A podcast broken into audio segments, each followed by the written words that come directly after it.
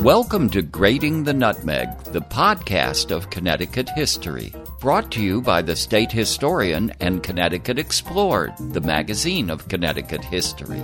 I'm Walt Woodward. And I'm Elizabeth Norman, publisher of Connecticut Explored. In this episode, we feature the 9 11 generation children whose lives and outlooks were changed forever when America was attacked 16 years ago on September 11, 2001.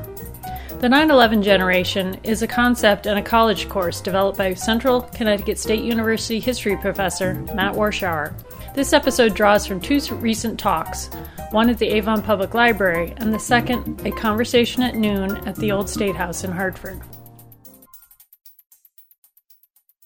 You remember exactly where you were when you heard the news. You remember that it was early fall and the sky was the bluest blue and without a cloud. Later, you thought how incongruent that seemed somehow, as if bad things only happen when the weather is bad. I was working at home. This was about a year before Connecticut Explored launched. My two daughters, ages 7 and 12, were at school, my husband at work. A typical day. I don't recall, but someone must have called me and said, Turn on the TV. An airplane had crashed into one of the iconic twin towers of the World Trade Center in lower Manhattan. I watched in disbelief as the second plane crashed into the South Tower, the mayhem that followed, and then the towers come crashing down. Those agonizing minutes were, as Central Connecticut State University history professor Matt Warshauer says, the most watched television event in history. More people saw that moment than in any other moment in world history. Uh, we know this from uh, studies of television and Nielsen ratings and things like that. Uh, and it, is, it was a collective gasp when everybody at the same moment went, and the exhale was terrorism. My 12 year old was in seventh grade health class, as if that wasn't traumatizing enough. Hi, my name is Avery Eddy. I was 12 years old when 9 11 happened. I was in seventh grade. I remember it was in the morning and I was sitting in health class and we got the news and our teacher put on the, the TV the news showing what was happening and we actually saw the second plane hit live which now that I think back to it seems kind of strange that you would have seventh graders watching that. A girl in her class was, in my daughter's words, freaking out because her father worked in New York City. A classmate of hers. My name is Patrick O'Sullivan, and I was 12 years old when 9 11 happened. I was in the seventh grade, and I remember in between classes, we went to our next period, and nobody was where they were supposed to be. None of the teachers, None of the staff, none of the adults were in any of the rooms. None of them were where we expected them to be. So something felt weird. And all the teachers were huddled up, and I just remember them wheeling in a really big old uh, TV, like a TV on a cart with Velcro strapped to it. And they said, Guys, we thought about this and we talked about this, but you guys are old enough, you need to know what's going on. And they turned the TV on, and um, it was the towers and I believe at that point, uh, both the towers had been hit, and I didn't really know what it meant. Think about it millions of people, children, watching the live television feed that morning were not there, but nevertheless were witness to and, in a sense, part of this as it happened. That's got to be a first. Those of us watching from hundreds or thousands of miles away, we didn't smell the rolling clouds of ash and dust or hear the deafening crash of a hundred stories of steel and concrete or, or even feel the vibrations of the magnitude of that or hear the screams of terror or directly experience the sound of people running for their lives. But we saw it happen before our eyes in real time, unmediated by journalists or government officials, unedited, raw, and real. Later, we learned of the other two planes, the one that hit the Pentagon and the one that went down in a Pennsylvania field as passengers valiantly fought for control. Matt recalls an immediate connection to terrorism. I recall feeling completely confused and not comprehending how this could be happening. Pat O'Sullivan. I didn't really know what it meant at the time. I had lived through like Columbine and some things that had happened here in our country, but I I'd never lived through being attacked by like a foreign entity. Terrorism was not a word I had ever really heard. Didn't know what terrorism was. So it was it was pretty scary. I just knew all the adults were really scared. And they let us all go home early and every single channel was the same feed. Every channel. 400 channels on the TV you could just click through and it was all the same feed all night. And um, that's when I started to realize this was something that was changing things, that was going to make life different. As Matt says, the first time that planes are ever used as weapons, as missiles. That's something that had not been previously conceived of. For many, many people, the event touched very close to home. Diane Smith, moderator of the Old State House's Conversations at Noon. For my family, 9 11 was personal. Um, my sister in law, uh, I talked about my cousin who worked for months and months uh, at Ground Zero, as we used to call it. Uh, my sister in law escaped from the building across the street after airplane wreckage hit her building and, and blew out windows and damaged the building. Uh, my brother was supposed to be at a meeting at Cantor Fitzgerald that morning, and he put it off. He delayed it. Now, 645 people were killed at Cantor Fitzgerald, the uh, investment bank in the building. He put it off because it was my nephew's second day of kindergarten, and he wanted to walk him to school. So for us, it's really personal. And it goes on because my nephew is now a college senior, and he has been affected by this all of his life. And when he graduates in the spring, he will become a Marine officer. And it's part of the 9 11 generation. Matt thinks a lot about that day and how we remember it, and how it will be remembered a hundred years from now. He also thinks about the impact on the generation that came of age in those years, roughly those who in 2001 were between the ages of 5 and their early 20s. My theory, my sort of working theory right now, is that people who were about fifth grade, so we're talking, what, 10, 11 years old, through to about college age, are the 9 11 generation. They're the ones, and, and, and a little bit before that, um, they're the ones who are most shaped by this experience. So at any given time, you've got four generations running through society. Okay? And as one generation, the World War II generation today, the silents, are passing on, the next generation is coming up. And of course, there's crossover between generations. There's no question that millennials and 9 11 generation people have traits that are in common. That, that would make perfect sense, right? But they're not exactly the same.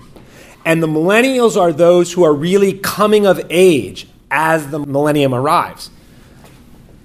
The 9 11 generation folks are starting to come of age as 9 11 occurs, and then in the aftermath of it. Think about this age group of kids who are, say, fifth, sixth grade up through college. One, the, the, the beginning of that group is at the front end of adolescence and of just starting in terms of their, their social development to see outside their own inner circle. And they're starting, just starting to learn about world cultures in school. And the college age generation, they know this stuff, but they're still in the last phases of their adolescent development. And then 9 11 occurs and it's the thing that consumes their youth. And so, you know, the case for the 9 11 generation that what have they experienced in the last 15 years? 16 now. Uh, the invasion of Iraq and Afghanistan, the longest war in U.S. history, failure of the U.S. and world economies, from which we have yet to recover partisan gridlock in the face of foreign policy, economic, and environmental cri- crises. You know, a government that has been unable, because of partisan gridlock, to confront and, and deal with the really serious, serious problems that not only our nation faces, but that the world faces. They've been unable to do anything about it. And what does that mean? It means that we've got a generation of kids who question the value of democracy and the effectiveness of the democratic political system. That's a scary idea. Now, you might go, well, but we've had crises in American government before where, where we've really questioned the, the validity and the honor, perhaps, of the American political system. Vietnam is that time, isn't it? How many of you marched against the Vietnam War or were involved in civil rights? Okay? So you went out, you let your voices be heard, you marched in the street, and what ended up happening? The war in Vietnam ended. You got uh, the civil rights movement was pushed through. Government, you know, we had a president resign. Okay? You get the passage of the War Powers Act in 1974 to control the degree to which our government can go to war just in a wholesale fashion. So that generation finds out that, wow, democracy in action, the people in the street can make a difference. This generation, they haven't seen that. And they actually have questions about, yeah, you know, what's so great about democracy? That to me is perhaps the scariest thing in this whole 9 11 generation issue. Uh, the impending threat of world Islamic terrorism. Okay? We haven't been able to, to really confront and deal with that. We do not have an answer to it.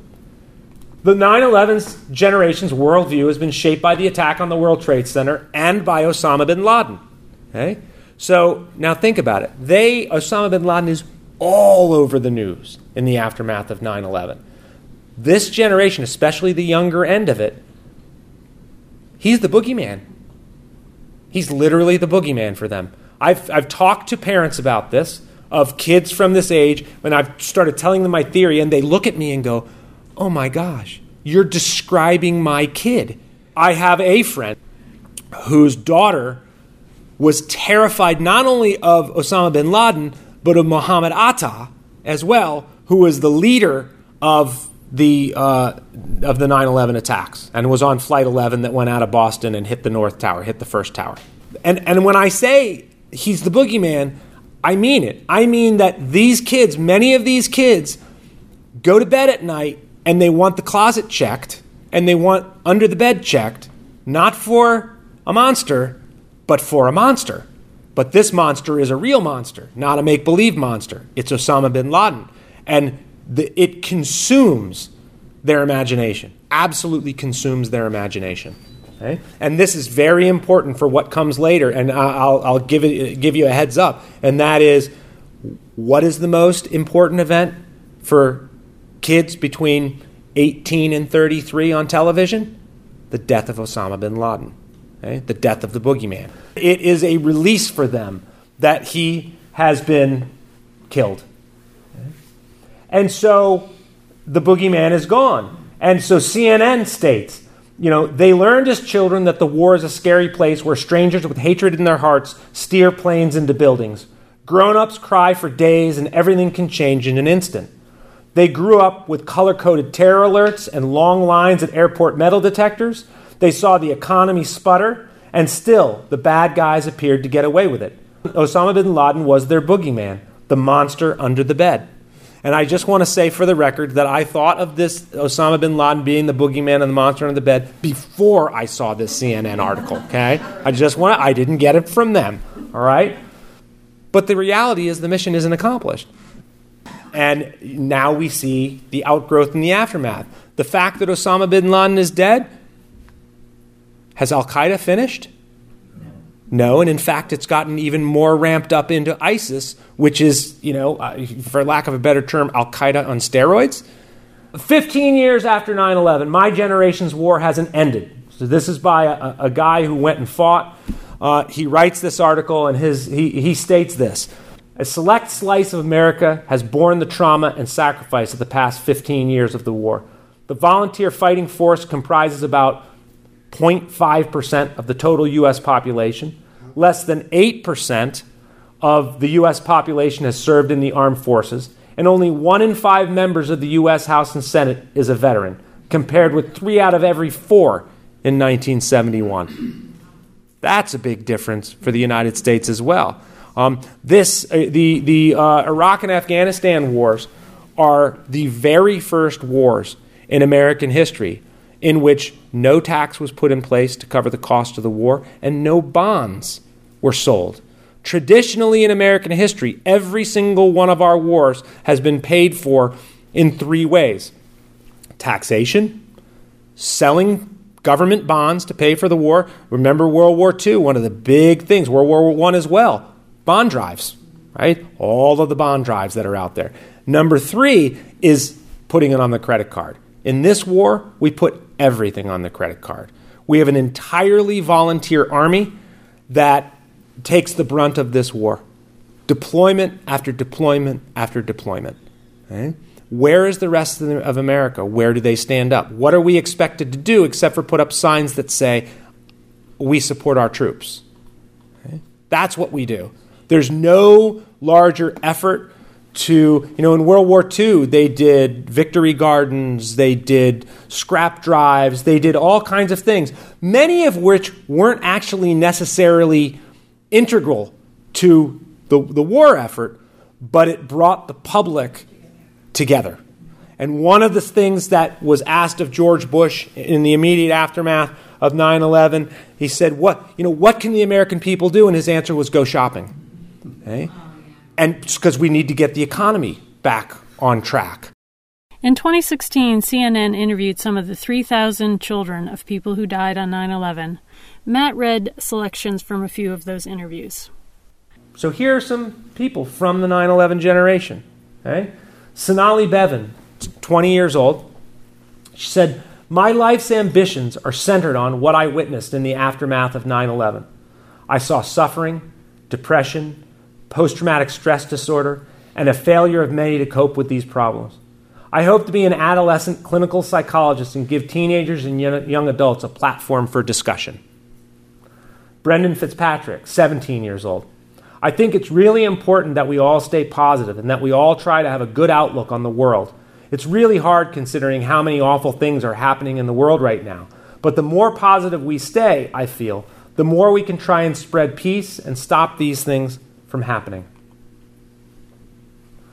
Uh, Aaron Siegel, 31. I find myself wondering how my dad would feel looking at the world today.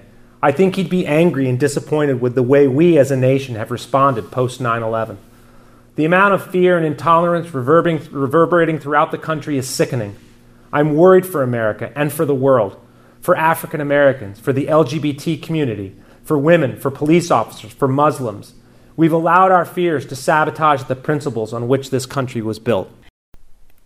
And of course, this is also the generation deeply impacted by the advent of mass school shootings, starting with Columbine in 1999, two and a half years before 9 11. But it's impossible to generalize an entire generation. Avery and Pat share two perspectives. After experiencing 9 11, I feel like terrorist attacks are just part of our life now. Having grown up in a world situation where something like that can happen, and the many attacks that have happened since then, just makes me less shocked by the acts like that that can happen. I feel pessimistic about the outlook of the world, especially today after we just had another mass shooting. Terrorism definitely became an everyday part of my life and an everyday thought uh, from 9 11 on, and it still is. And I think now we need to call terrorism what it is in every form, in every way, and there's a lot of terrorism that's not called what it should be. And, uh, you know, I felt very safe before that and that was sort of the end of innocence for a lot of people. And even at that age, everywhere we went, we felt that over our shoulder. And um, I was in high school when they finally got Bin Laden, and that was cool. We felt really disappointed and not too trusting of our government for the fact that they still hadn't found him. I mean, that's years and years went by, and I just remember where I was. I remember being in science class, and I was a freshman in high school, and it was coming up on the internet. It was coming up on all our internet feeds, and that was big. I try not to be overly pessimistic about democracy in its current state and the government. Um, it can get you pretty lost if you go too far down the rabbit hole. So I do think we live in an age of activism. I think that kids now, it's become cool to care it used to not be. It used to be you were a radical type of person if you were talking about politics in a regular place and all of a sudden it's become all people want to talk about and that's kind of cool that our generation is actually out there you know doing something about it and trying to decide what we want democracy to be uh, the most pressing issues for me in my life are uh, economy things are more like you know wage gaps and um, the redistribution of wealth and the 1%. I mean, that's stuff that matters to us, and we feel like we got a raw deal. I know kids now, it's a whole different thing. Home ownership, just supporting yourself is different on the wages now and the way money works. And a lot of us feel like we got a raw deal because our parents could just get out of high school and raise kids and buy a house and buy a car with what they were making. And that's not really how things are now. And to me, that's something I'm dealing with more and more, you know, as opposed to just being afraid of terrorism. Matt thinks about the students coming to his 9 11 class. I was in my class teaching this past Thursday. I'm teaching my 9 11 class again. It's a 100 level course, it's from freshmen to seniors, every conceivable major at the university. And uh, I was teaching the class last Thursday, and it just sort of hit me in the midst of class. I thought, you know what? In another two years, these kids are going to have absolutely no memory of the event and no emotional connection to it whatsoever. And they're going to view taking this course as, oh, it's just another history course. Maybe it won't, won't be quite that severe. I think they'll still recognize the importance of it. But that's where we're, that's where we're headed. Last year was the first all freshman high school class that came into high school that was born after 9 11. So this year, think about that. Half of all high school students in the United States were born after the event. So, what does that mean? I'm in my class uh, last week and I was teaching them, and you know, most of the kids in that class were you know three or four when this event occurred. And I asked them, What do you remember? That answer has been changing over the last two, three years. They don't remember as much. But what they generally remember is I remember my mom picking me up from school or my dad picking me up from school. I remember my teachers crying. I, would never seen my teachers crying and upset before. So that's the memory. And I, it hit me in class last week as I was talking to these students that in another two years, as I stay well, I don't stay the same, I grow older. As I grow older, but I stay in my position teaching a similar course, my students are that same demographic age. Two years, they're not going to have any memory of this event at all. But they want to take this 9 11 course because they know that it's really important.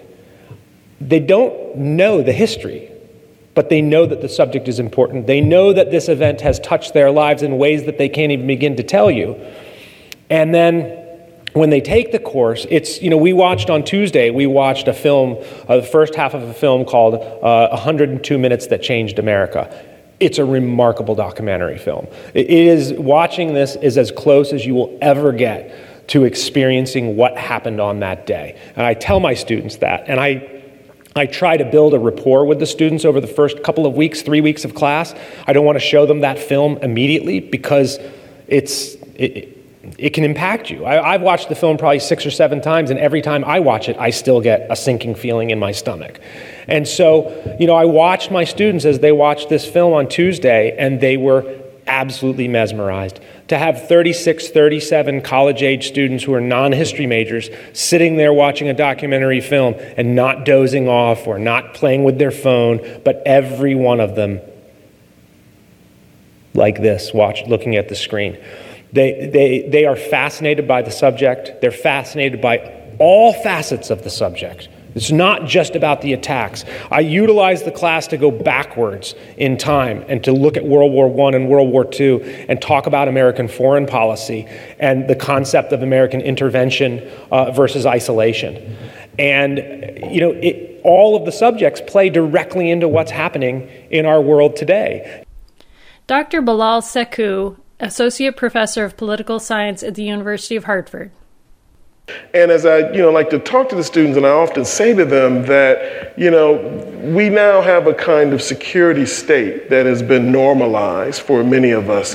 Cameras are everywhere. The idea of walking through an airport and having to take off your shoes, your belt buckle, you know, change your wallet, hold your hands up in the air, that's become a very normal set of activity now, and it doesn't sort of shock us um, or shock the system the way it should, given the fact that some of us were able in the past to go straight to the place where our family and friends got off the plane and got on the plane. And so, in that sense, you know, it's pretty amazing about how the memory of the moment has certainly, you know, uh, uh, gone away for a lot of people or never came for a lot of people. But the implications of it, right, are all around us. It's, it it's permeates our society and it impacts us um, in how we sort of think, approach the world, approach relationships with other people, our foreign policy. I mean, I don't think we've really grasped completely just how much that day has really impacted our society and our world. Matt, speaking more in terms of history and memory, agrees. One of the things I argue to my students quite often is that the history of 9 11 is not done, it's not over. And what was the comparison made? You know, when 9 11 occurs, what do a lot of people go, oh, when was the last time the United States was attacked? And what does everybody say? Pearl Harbor. There you go. So Pearl Harbor has a finite beginning and a finite end.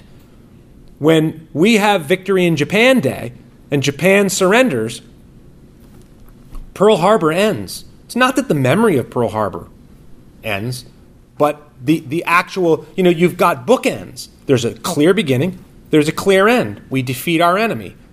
Is that where we are with 9 11? Not at all. We're still at war in Iraq and Afghanistan. Uh, President Trump has just, you know, what, in the last three weeks said we need to send more troops to Afghanistan. So this war is ongoing, and as long as the war continues, the history of 9 11 continues to shift and change.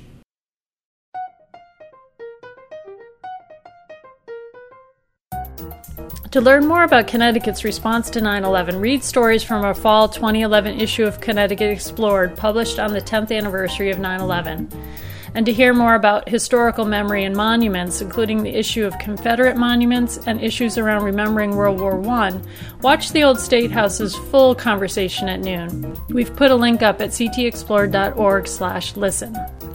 Thanks for listening. We thank Matt Warshauer, Diane Smith, Bilal Sekou, Avery Eddy, Patrick O'Sullivan, Avon Public Library, and the Old State House with audio courtesy of CTN, the Connecticut Network. Connecticut Explored is celebrating its 15th anniversary this fall, and we've got a special offer for new subscribers. Subscribe before December 31st, 2017, and receive six issues for the price of four. Use coupon code NUTMEG when you subscribe at ctexplored.org/shop. The fall 2017 issue of Connecticut Explored is all about breakthroughs in history. Read about the 100 years in the freedom struggle as we mark the 100th anniversary of the Greater Hartford chapter of the NAACP. Connecticut Women's Fight for Reproductive Rights, the Muppets Move to Greenwich, and the important role of photography in telling the African American story at the Amistad Center for Art and Culture, and more.